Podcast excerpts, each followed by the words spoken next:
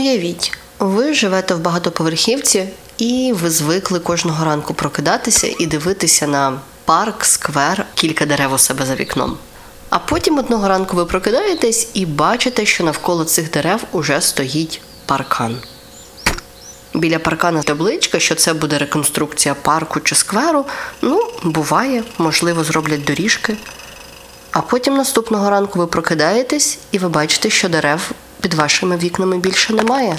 Ви починаєте йти, розбиратись, цікавитись, що сталося, а табличка вже інша.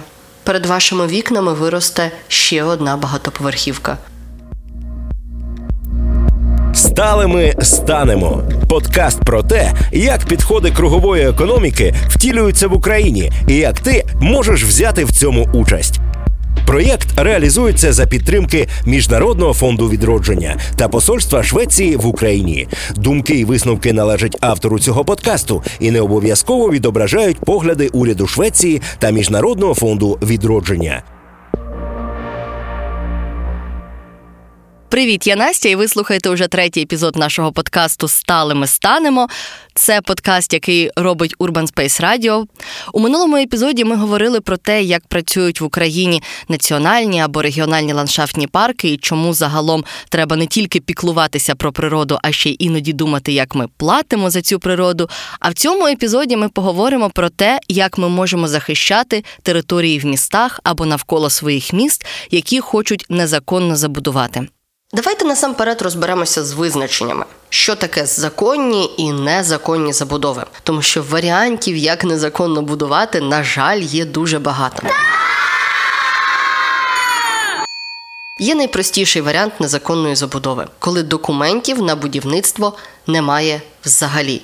Коли просто приходять, самозахоплюють територію, ставлять там паркан і починають будувати житловий будинок. Це найпростіший варіант незаконної забудови. Він найбільш такий наглий, топорний, але ним в Києві, наприклад, дуже довго зловживала так звана Уко Сіті Груп скандального забудовника Войцеховського. Одна із забудов Войцеховського неподалік від американського посольства на перестейці в Києві. Її будували просто на схилі над дорогою і вмурували в неї стовп. Ouch. Є інший варіант незаконної забудови. Це коли нібито документи всі в порядку, але вони в порядку тільки тому, що міська рада з порушенням видала дозволи. Наприклад, у вас під вікном зелена зона, яка по кадастру проходила як зона для рекреації і відпочинку. І тут міняють її цільове призначення. Кажуть, що це територія для забудови житлової, і дерева там починають вирубувати. В українському законодавстві є низка умов, за яких можна перетворити зелену зону на зону для житлового будівництва. Одна з умов це те, що комунальні служби мають провести аудит, подивитися, що дають району ці дерева, подивитися, як довго вони росли. Якщо вони таки доводять, що ці дерева можна вирубити, вони оцінюють ці дерева, і забудовник, вирубуючи ці дерева, повинен заплатити в міський бюджет гроші і або зобов'язатися зробити таке ж насадження де-інде, або щоб з міста могли зробити це насадження. Але найчастіше так не робиться, і вирубані дерева просто не оцінюють. І це також один із варіантів незаконної забудови. У Києві робили навіть спеціальну кадастрову карту. Ви там можете подивитися зони, для чого вони, чи під забудову, чи під парк, чи під торгові центри, чи під школи. Це є у кожному місті. Але так як у Києві, наприклад, ситуація з забудовою була дуже критичною, то на такій онлайн-кадастровій карті створили навіть ще один шар шар із незаконними забудовами. Де місто вносило на карту будівлі, які наразі зводяться незаконно. Ось такий рівень корупції і незаконної забудови, що місто, яке б мало контролювати цю ситуацію, може тільки декларувати: ось це незаконне, ось це не купуйте. У цьому епізоді нам допомагає Андрій Яніцький. Він не лише журналіст і може подивитись на цю проблему трохи з боку уже і юридичного, і висвітлення. А він ще й один із тих людей, який зміг відстоювати у Києві одну природну зону для того, щоб там незаконно не побудували новий будинок. Цілий житловий квартал намагалися побудувати, де жили близько 7,5 тисяч людей, і було б 3 тисячі автомобілів десь приблизно. Йдеться про е, зелену зону Совські ставки, це майже 20 гектарів недалеко від центру Києва. Зараз там зелена зона і водойми. Ми намагаємося зробити там парк. Власне, колись я жила в тому районі неподалік Совських ставків. Мій гуртожиток був практично через дорогу. і Я зранку прибігала бігати в той район. І я була дуже здивована, коли почула новини, що там збираються щось забудовувати. Історична ця місцевість ніколи не була забудована. Більше того, там були водойми, ну принаймні вже 200 чи 300 років. Є суперечки щодо того, чи вони штучні, чи вони природні, чи вони природні і зазнали антропогенного, тобто людського впливу. Це не так важливо. Важливо те, що там за ці роки склалася унікальна екосистема із е, червонокнижними рослинами, комахами, е, черепахами і птахами. Так ось я особисто дізнався про цю проблему у 2018 році, але я тільки приїхав в 16 році в цей район, відповідно, не знав якоїсь передісторії. А ті, хто там жили від народження, е, люди, вони кажуть, що вперше почули про спроби забудови ділянки у 2008 році за часів е, мера Києва Черновецького. Його фракція в Київраді роздала багато земельних ділянок. Ось це була одна з земельних ділянок, яку віддали інвестору, який пообіцяв, що половину ділянки він залишить як парк, а половину забудує. І таким чином, наче е, місто отримує гроші на благоустрій цього парку. Інвестор зобов'язався це робити швидко впродовж трьох років. До 2011 року кияни вже мали користуватися цими послугами цього парку і водойми. Але нічого не було зроблено. Минуло 10 років, і раптом інвестор каже, що я хочу там побудувати житловий квартал, а не торговий центр, як йому давали з самого початку дозвол. Я трошки розкажу для людей, які не з Києва, трохи про цей район Совських ставків. З одного боку від цих совських ставків знаходиться нині проспект Валерія Лобановського. Він широкий, на шість смуг, дуже гучний, і навколо нього уже велике навантаження іншим житлом. З іншого боку, іде невелика вулиця, здається, всього на дві смуги або ж на чотири смуги, але крайні дві смуги завжди запарковані, які тягнуться до Ізюмського ринку, який неподалік Деміївської площі. Києві. І з усіх боків ця зона вже оточена житловими будинками. І якби на цій зоні з'явилися нові будинки, то не тільки б нинішні мешканці цього району втратили б свою зелену зону, а й е, нові мешканці просто поселилися б посеред великої дорожньої розв'язки і не мали б жодного виходу і жодного доступу до якоїсь природи. Ця зона в трикутнику між трьома великими забруднювачами повітря. Деміївська площа на ній розташований центральний автовокзал київський, і там постійно рух транспорту. І це одна з найбрудніших площ Києва. З іншого боку, крематорій міський, який робочий і постійно працює. І з третього боку, аеропорт Київ. Літаки, як ви знаєте, вони спалюють е, кисень, і е, виходить, що ця зелена зона вона якось компенсує ці втрати чистого повітря. І балансує і температурний режим, і вологість, і повітря. Якщо там її забудувати, то фактично це буде суцільне забруднення всього всієї цієї ділянки.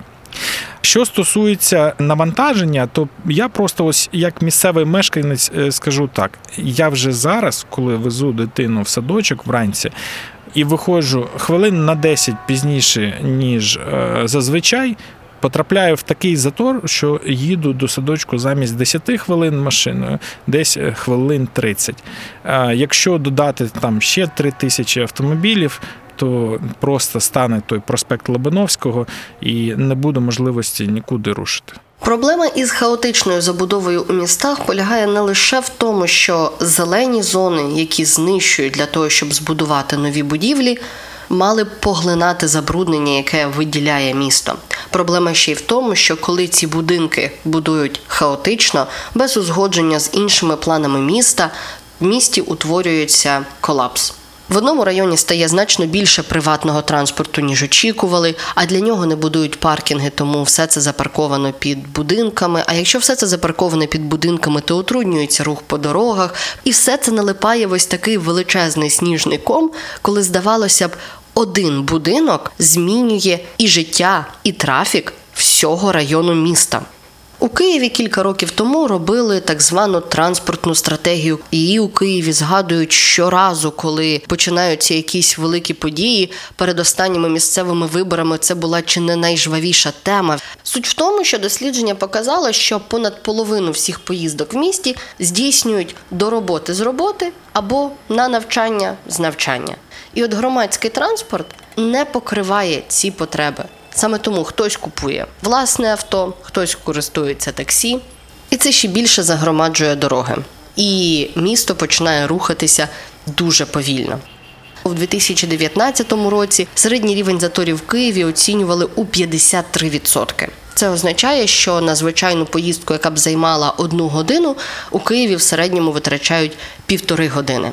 В 2020-му цей рівень збільшився взагалі до 60%. Що означає, якщо людина стоїть у заторі зайві півгодини зранку і півгодини ввечері, замість того, щоб в цю одну зайву годину людина могла піти в магазин, щось купити, кудись витратити свої гроші, за що потім будуть сплачені податки в бюджет. Або людина могла б витратити цей час для того, щоб щось заробити, наприклад, щось додаткове зробити на роботі або взяти підробіток, або щоб людина могла чогось навчитися, підняти свою кваліфікацію і заробити більше грошей. Людина витрачає щодня плюс одну годину просто на стояння в Києві зараз є велика кількість активних громадян, е, які е, сповідують правильні цінності і які готові допомогти місцевим мешканцям захистити зелену зону. Проблема лише в тому, щоб самі місцеві мешканці об'єдналися. Тобто, в більшості випадків, коли кияни програють забудовникам, це стається через внутрішні конфлікти всередині самих місцевих. Для того щоб уникнути таких конфліктів в себе, ми робили ну зараз можна це назвати стратегічними сесіями, але по суті ми збиралися в кафе і обговорювали. Що ми хочемо бачити на цій зеленій зоні? Чи ми готові до якихось компромісів з забудовником? Чи ми готові е, бачити там екологічний парк природній, чи це буде парк схожий на е, парк Наталка, де для накиян, скажу, е, заасфальтованого простору доволі багато? І так далі, і так далі. Якими ми кроками будемо йти? І коли було зрозуміло, що в нас є спільне бачення майбутнього, то ми запропонували місцевим розробити альтернативну концепцію такого парку. Люди надихнулися, багато молодих місцевих мешканців, які є дизайнерами, архітекторами, фотографи звичайні. Вони об'єдналися і е, розробили е, десь е, торінок на 40 чи на 45 таку концепцію бачення парку мрії. І цю концепцію ми представили в будинку природи в Києві. Цю концепцію ми надрукували, роздали депутатам, і тоді стало простіше доносити до депутатів, яке ми бачимо майбутнє для цієї земельної ділянки. Бо в забудовника були доволі професійні піарники. Вони створили негативний імідж для цієї земельної ділянки. Сказали, що там хащі, що там е, екологічна катастрофа, що там болота, що там каналізація, і е, що неможливо взагалі користуватися цією ділянкою вже в рекреаційних цілях. Її тільки ось забудувати і все. Нічого з неї більше не можна робити. Так ось ми показали, що це не екологічна катастрофа. Цю ділянку можна врятувати, можна її е, облаштувати таким чином, що вона буде корисною для всіх киян, і що буде це коштувати не мільярди, як казав забудовник. А за нашими підрахунками 80 мільйонів гривень це відносно невелика сума для бюджету міста, який становить понад 2 мільярди євро на рік. Нині історія совських ставків здається такою дуже показовою. Це ніби історія успіху, тому що там ця боротьба тривала роками, і громада все одно змогла довести, що це парк, який необхідний їм на їхньому районі. То як же цій громаді вдалося Піарник забудовника, скільки б йому грошей не платили, він працює за гроші. А ми працюємо за ідею і навіть вкладаємо свої гроші. Тому е, порівняти ефект від людей, які справді вірять в те, що вони роблять, і ефект від е, роботи людини, яка просто заробляє гроші, неможливо. А місцеві мешканці, в чому їхня сила? В тому, що вони вмотивовані не матеріально, в тому, що місцевих мешканців багато. Та це не одна, дві, три людини, а це ну, сотні людей. І в тому, що місцеві мешканці вони мають різні навички. Хтось вміє добре руками працювати, хтось знає, як фотографувати добре, хтось може відеоролик змонтувати. І це цілком компенсує нестачу фінансів. Так? Тобто, нам для того, щоб опиратися забудовнику, не потрібні були якісь мільйони. Ми скинулися там 10 доларів на рекламу в Фейсбуці, скинулося не знаю 500 гривень на те, щоб роздрукувати концепцію нашого парку найдорожче, що ми витрачали, це наш час, наші емоційні ресурси. Дуже часто існує думка про активістів, які захищають зелені зони від незаконних забудов. Дуже часто про таких людей говорять, що їм просто нема що робити, або вони проплачені тітушки ще когось. Але що насправді стоїть за діями активістів, що мотивує витрачати їх свій час, свої гроші, свої моральні ресурси, іноді навіть свій імідж втрачати, щоб отримати захист зелених територій?